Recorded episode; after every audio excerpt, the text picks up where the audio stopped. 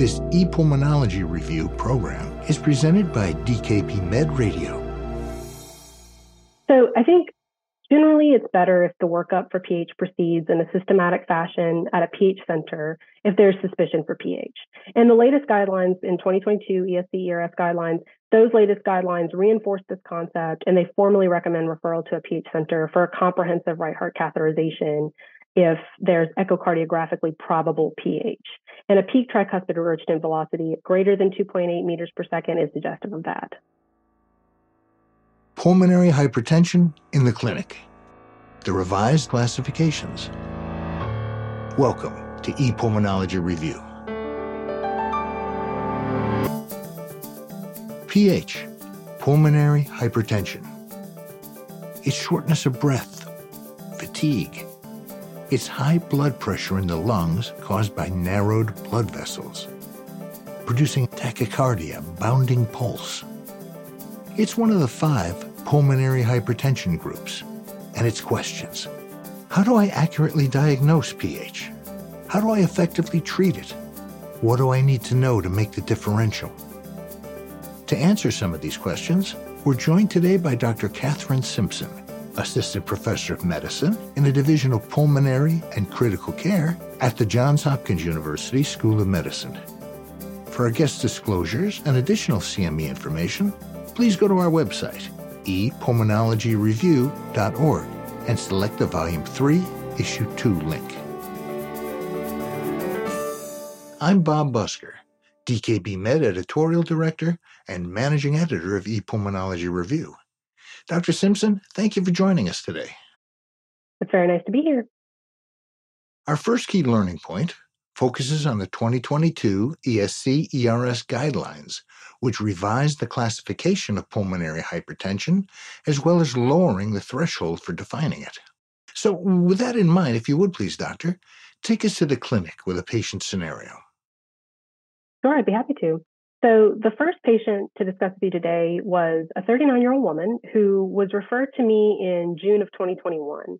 Um, and at that point, she'd actually undergone an extensive evaluation already. She'd had a right heart catheterization in the community. Her story started in late 2020. So she'd been well until December of that year. And then around then, she noticed that she became short of breath just doing ordinary chores around the house. And then in the six months between the onset of her symptoms and her referral to me, she saw her primary care physician and she started a pretty thorough evaluation. She also saw a cardiologist and a pulmonologist, and they had ordered several tests.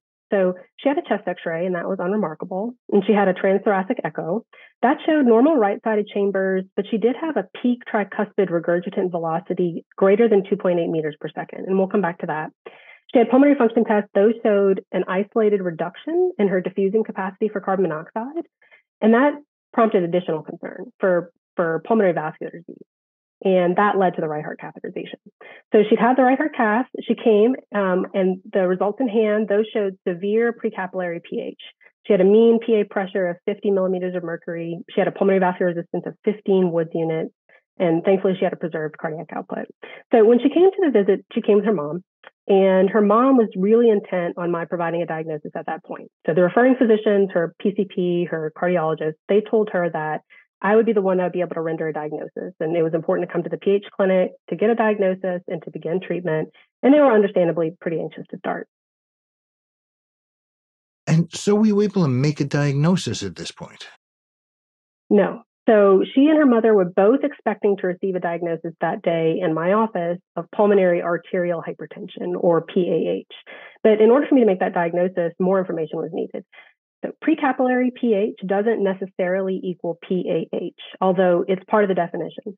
So very importantly, PAH is precapillary pH, but in the absence of significant heart disease, lung disease, or thromboembolic disease. And that's well established. That's based on the ESC ERS uh, guidelines that were most recently released in 2022 and previous iterations of those guidelines. So we really needed additional data in order to exclude those conditions and to evaluate for associated conditions. So take us through the process, if you would, please. So really it starts with additional history taking. So asking more questions. So I asked her about her other medical problems. Specifically, I asked her if she experienced any signs or symptoms of connective tissue disease, because that's an associated condition with PH. I asked her her medical history and what medicines she was taking. And then I got an exposure history. So anything unusual that she'd be exposed to in the workplace, uh, recreationally, asked her about any drugs and toxins that she might have been exposed to. And then it's also very important to get a sleep history. Um, so after that history taking, I ordered some pretty straightforward tests. I ordered blood tests known as serologies for various connective tissue diseases. Um, the most important one there is an ANA. I ordered an HIV antibody. She didn't have one on file. I ordered a ventilation perfusion scan, which is also known as a VQ scan. Um, I, I updated her echocardiogram. I wanted an additional echocardiogram with agitated saline, or it's also known as a bubble study. Ordered nocturnal oximetry, and then finally a six-minute walk test. And then I had to have a conversation with her and her mother. So she had not had vasoreactivity testing done at her initial right heart catheterization. And vasoreactivity testing is indicated if idiopathic PAH, drug or toxin associated PAH, or heritable PAH are highest on the differential at the time of right heart cath. So I discussed with her that unfortunately we'd have to repeat her right heart cath with vasoreactivity testing if the other tests that I ordered returned negative, tests that, that might point out an association with connective tissue disease, for instance. Um, so if, if those tests all returned and my highest suspicion was for those other forms of PAH, we were going to have to repeat a cath for vasoreactivity testing. So the results of this extra testing, what did you learn that could help you secure a diagnosis? So her six minute walk test and her nocturnal oximetry both indicated that she needed supplemental oxygen during sleep and with exertion. And we actually have recent data that suggests we under recognize uh, exertional and nocturnal hypoxemia. There was a, an article published in the Journal of the American College of Cardiology in 2022 um, from the PVDomics study group, and, and that that article really shows very nicely that um, that we really under recognize hypoxemia at night that's not related to sleep apnea. So this constitutes important supportive care for this patient. So we certainly started her on supplemental oxygen. I really didn't gather any new information from history taking. Um, there was nothing else that was apparent or, or, caught my attention. Her connective tissue disease serologies were, were negative. Her HIV antibody was, was negative. Her VQ, we didn't see any mismatch perfusion defects, so also negative. But all those negative tests are actually helpful because it, rules out other forms of pH. It crosses associated conditions like connective tissue disease off the list. Um, and for me, it put idiopathic PAH or IPAH at the very top of the differential diagnosis for her. So unfortunately, that meant that she would need vasoreactivity testing. So remember, I said that if IPAH, heritable PAH, or drug toxin associated PAH are at the top of the differential at the time of cath, patients should undergo acute vasoreactivity testing. And we arranged for that at Hopkins, and she was not vasoreactive. So finally, with all of that data in hand, we were ultimately able to arrive at a diagnosis of idiopathic PAH for her. Vasoreactivity testing. Wouldn't that require another right heart catheterization? That's right. So acute vasoreactivity testing requires right heart catheterization. The, the, the focus of, of vasoreactivity testing is the change in the pulmonary pressures with a vasodilator like inhaled nitric oxide or adenosine. And so in order to perform vasoreactivity testing, you have to obtain invasive hemodynamics. I wouldn't say that we have to do this often for patients that first have a catheterization outside of our center, but we certainly don't hesitate to do it if we need to it's, it's very important to identify vasoreactive patients. We treat vasoreactive patients very differently. Those patients receive high dose calcium channel blockers as opposed to the other, maybe more commonly prescribed pH specific therapies, such as phosphodiesterase 5 inhibitors or endothelin receptor antagonists.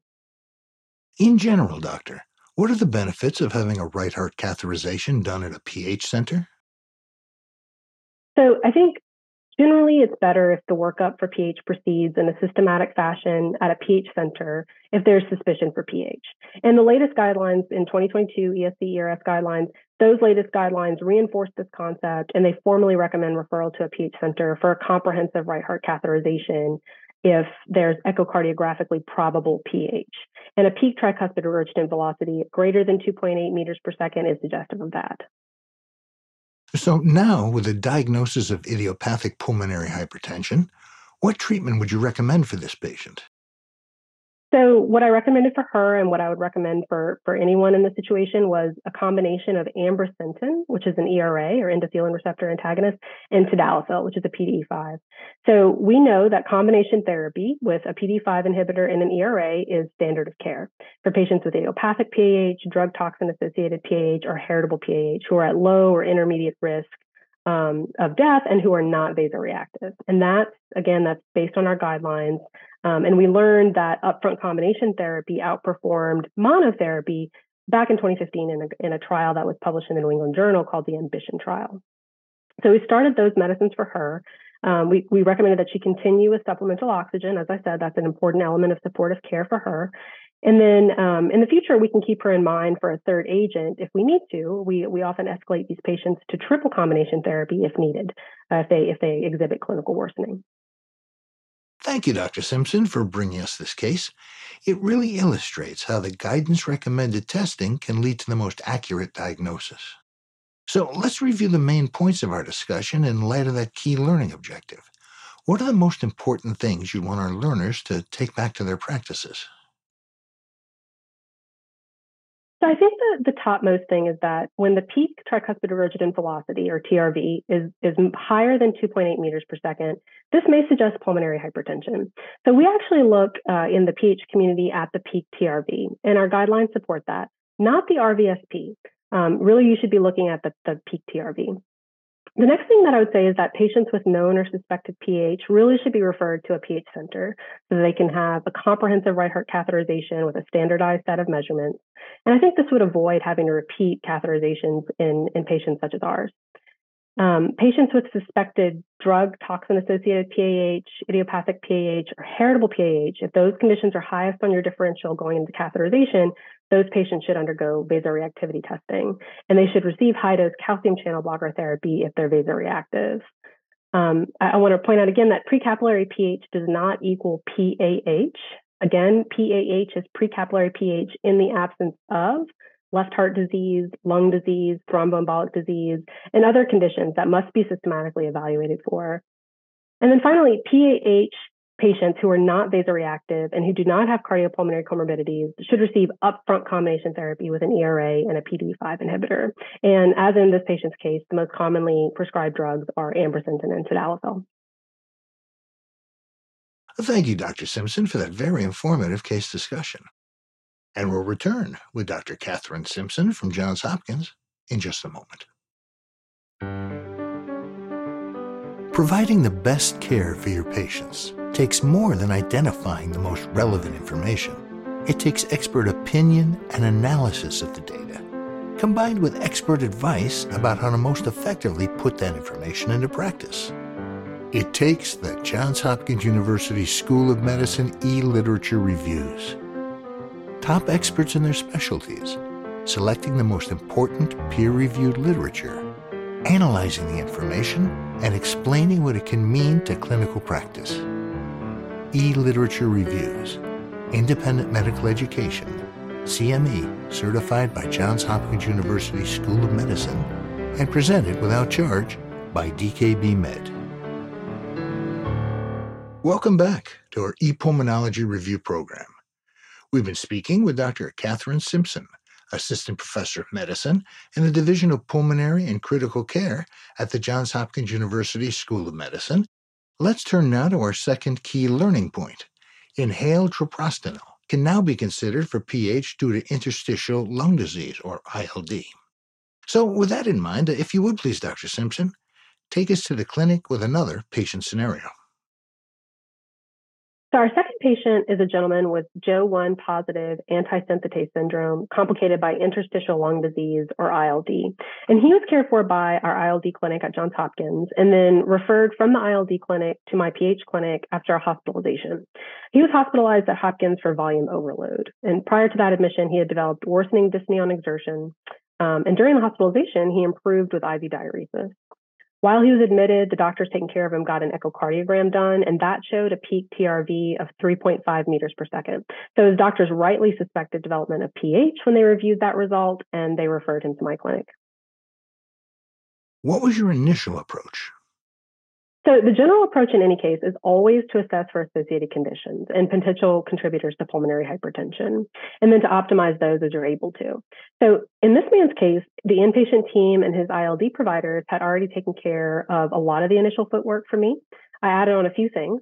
So I added on a VQ scan to rule out thromboembolic disease, just, just as I did with our first patient.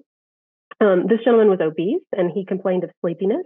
Um, and we certainly do see a fair amount of obstructive sleep apnea. And So I obtained a sleep study that did show obstructive sleep apnea, and he was prescribed CPAP therapy for that, and he was adherent to that therapy. The other main task when we're evaluating these patients uh, with lung disease is to assess whether the symptoms that they're presenting with, so in this case, worsening dyspnea exertion, to assess whether the symptoms are referable to parenchymal lung disease, so interstitial lung disease, or to the possible emergence of pulmonary hypertension. So to that end, I ordered a proBNP, and that test was elevated. And then I reviewed his medications and I reviewed his pulmonary function test trends and saw that he was on stable therapy for his antisynthetase syndrome. So he had been on a strong immunosuppressant, mycophenolate mofetil, and prednisone. He'd been stable on those meds for quite some time, and his PFT trends and his oxygen requirements had been stable over the preceding few years. So again, you know, I'm trying to attend to when evaluating these patients whether the development of pulmonary hypertension may be happening or whether the underlying lung disease may be worsening. So in this man's case, I was satisfied that there was no worsening of his underlying lung disease, his treatment was optimized, and it was reasonable to consider emergence of pulmonary hypertension but you still needed a right heart catheterization to make the diagnosis. That's right. So we always move ahead to right heart catheterization if we suspect that pulmonary hypertension is present. We can never rely on echo estimates of pulmonary pressures to diagnose pulmonary hypertension. Studies have, have shown that, that echo estimates of pulmonary pressures can both over and underestimate, eh, particularly in chronic lung disease. So we certainly do move to right heart catheterization. And again, in patients with chronic lung disease, this decision to move forward to right heart cath is based on integrating all the available non-invasive data. So in his case, he had his echo that showed a high peak TRV of 3.5 meters per second. He had an elevated NT-proBNP, and he had a change in symptoms in the context of stability in his underlying lung disease. So we moved forward to right heart catheterization. And as with other forms of PH, we prefer that this right heart catheterization be performed at a PH center. And so he did have this done at Johns Hopkins. In, in our first patient scenario, you explained the reasons to perform the RHC at a PH center. Is that rationale the same for this patient? So again, so for PAH, it's vasoreactivity testing tends to be the most important thing, and that that tends to be the thing that can get missed. For patients with chronic lung disease, like our second patient, we like to ensure that these patients are entirely optimized on several fronts prior to cath. So we like to make sure that they're adherent to their supplemental oxygen therapy, and that means 24 hours a day. Um, we like to make sure that they're stable on their medications, including diuretics. And when OSA is present, uh, as in this gentleman's case, we want to make sure that they're adherent to CPAP therapy. So again, the task is to optimize everything as much as possible that could potentially be contributing to elevated pulmonary pressures before going to right heart catheterization. Great explanation, Dr. Simpson. So in this case, as our second patient, what did the right heart catheterization show? So his right heart catheterization also showed precapillary pulmonary hypertension. So in this man's case, he had a mean PA pressure of 36 millimeters of mercury. He had a pulmonary capillary wedge pressure of 8 millimeters of mercury. His cardiac output was 6.7 liters per minute, and his PVR was 4.2 Woods units. And what action did those results lead you to? So again, the task here is to make a diagnosis. The, the hemodynamics from right heart catheterization don't tell the whole tale. Patients still need a clinical diagnosis. So in this man's case, given his known interstitial lung disease, the data were consistent with PH due to chronic lung disease, and specifically PH due to interstitial lung disease. This is considered non-severe pH. So the latest 2022 guidelines define severe pH due to chronic lung disease as PVR greater than five Woods units. And that's territory where treatment considerations may be more individualized and expert care at a pH center is especially important. Now, we finally have guideline recommended therapy for PH-ILD, and this is new just in the last few years. Um, the INCREASE trial was published in the New England Journal of Medicine several years ago, and that showed that patients with pulmonary hypertension due to interstitial lung disease derived uh, a benefit, a clinical benefit from inhaled treprostinil therapy. And on the basis of that positive trial, um, this patient was prescribed inhaled treprostinil. In addition to medical therapy, there are other housekeeping things that we do for our PH patients with interstitial lung disease. So we already talked about the fact that he's on oxygen, he's receiving CPAP therapy. Those things are done prior to cath. Other items for him, now that he has a known diagnosis of PH-ILD, we referred him to lung transplant. um, clinic. We know that pH portends worse outcomes in ILD, and, and our patients are referred for lung transplantation consideration at that point when that diagnosis is made. And the other thing that we did for him was refer him to, to pulmonary rehabilitation. Very interesting case, Doctor. Mm, actually, a very complicated case, but your explanation has clarified it tremendously. So, beyond our overall learning objective, our key learning point for this part of our discussion focuses on treatment with inhaled treprostinil, which can now be considered for patients with pulmonary hypertension due to interstitial lung disease. What are the key things our learner should know? So, treatment with inhaled treprostinil can be considered for PH due to interstitial lung disease. That's not the case for all patients with group 3 pulmonary hypertension. Inhaled treprostinil is specifically approved for pulmonary hypertension due to interstitial lung disease. Patients with severe pH, defined by a PVR greater than five, they may require an individualized approach to treatment. So for them, it's not always the case that inhaled treprostinil is the answer.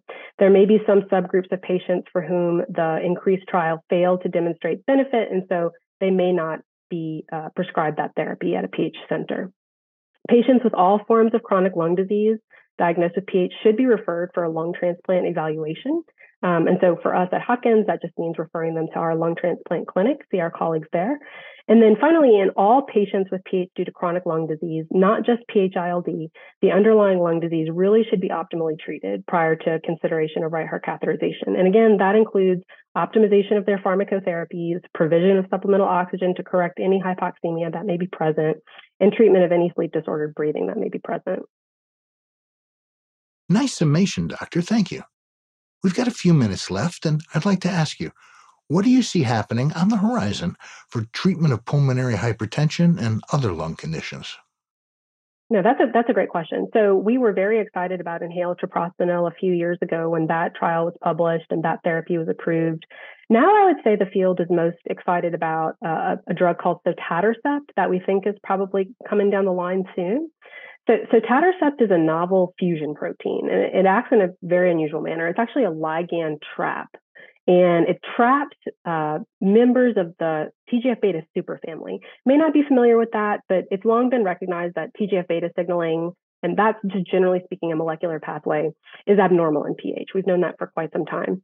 So, inhibition of these TGF beta ligands by sotatercept is thought to rebalance pulmonary vascular homeostasis by inhibiting some of the things that we know are going wrong on the cellular level, like abnormally high rates of cell proliferation, inflammation in the vessel walls. So far, it's been studied just in patients with PAH, not other forms of PH. And there have been two main trials that have been published. There are others that are underway. But first, the Pulsar trial was published. That was the phase two study published in the New England Journal of Medicine. And that showed improvements in hemodynamics, including pulmonary vascular resistance and mean PA pressure, as well as other secondary endpoints in patients that were randomized to sotatercept. The next trial was a phase three trial called Stellar, and that was published much more recently, also in the New England Journal. That trial showed an improvement in six minute walk distance in patients randomized to sotatercept. And that's, we use six minute walk distance as a surrogate for exertional tolerance, exercise capacity. So that's actually a fairly important metric to us. From both trials, we learned that there were several adverse events associated with sotatercept. Those included epistaxis or nosebleeds, dizziness. Several patients actually developed telangiectasia in the sotatercept group. Patients had increased hemoglobin levels, thrombocytopenia, and increased systemic blood pressure. One key thing to note about sotatercept, and one of the things that we're most excited about, is that both of these trials, Pulsar and Stellar, showed clinical improvement in PAH patients who are already on background therapy. So that's to say they were already on what we consider to be our standard of care, our conventional current pH specific therapies. And even having been prescribed those standard therapies, they still derive benefit from adding on sotatercept. So this, we think that this is going to be an exciting addition to the pH therapy arsenal ePulmonology Review will report on this promising pulmonary agent as more information becomes available. Dr. Catherine Simpson from the Division of Pulmonary and Critical Care at the Johns Hopkins University School of Medicine, thank you for sharing your knowledge and expertise in today's ePulmonology Review program. Thank you so much for having me. For ePulmonology Review, I'm Bob Busker. To receive CME credit for this activity, please take the post test at epulmonology.dkbmed.com. ePulmonology Review is supported by educational grants from Merck & Company and Mylan Specialty LP of the Company. The opinions and recommendations expressed by faculty and other experts whose input is included in this program are their own. This enduring material is produced for educational purposes only. ePulmonology Review is copyright with all rights reserved by DKB Med LLC. Thank you for participating.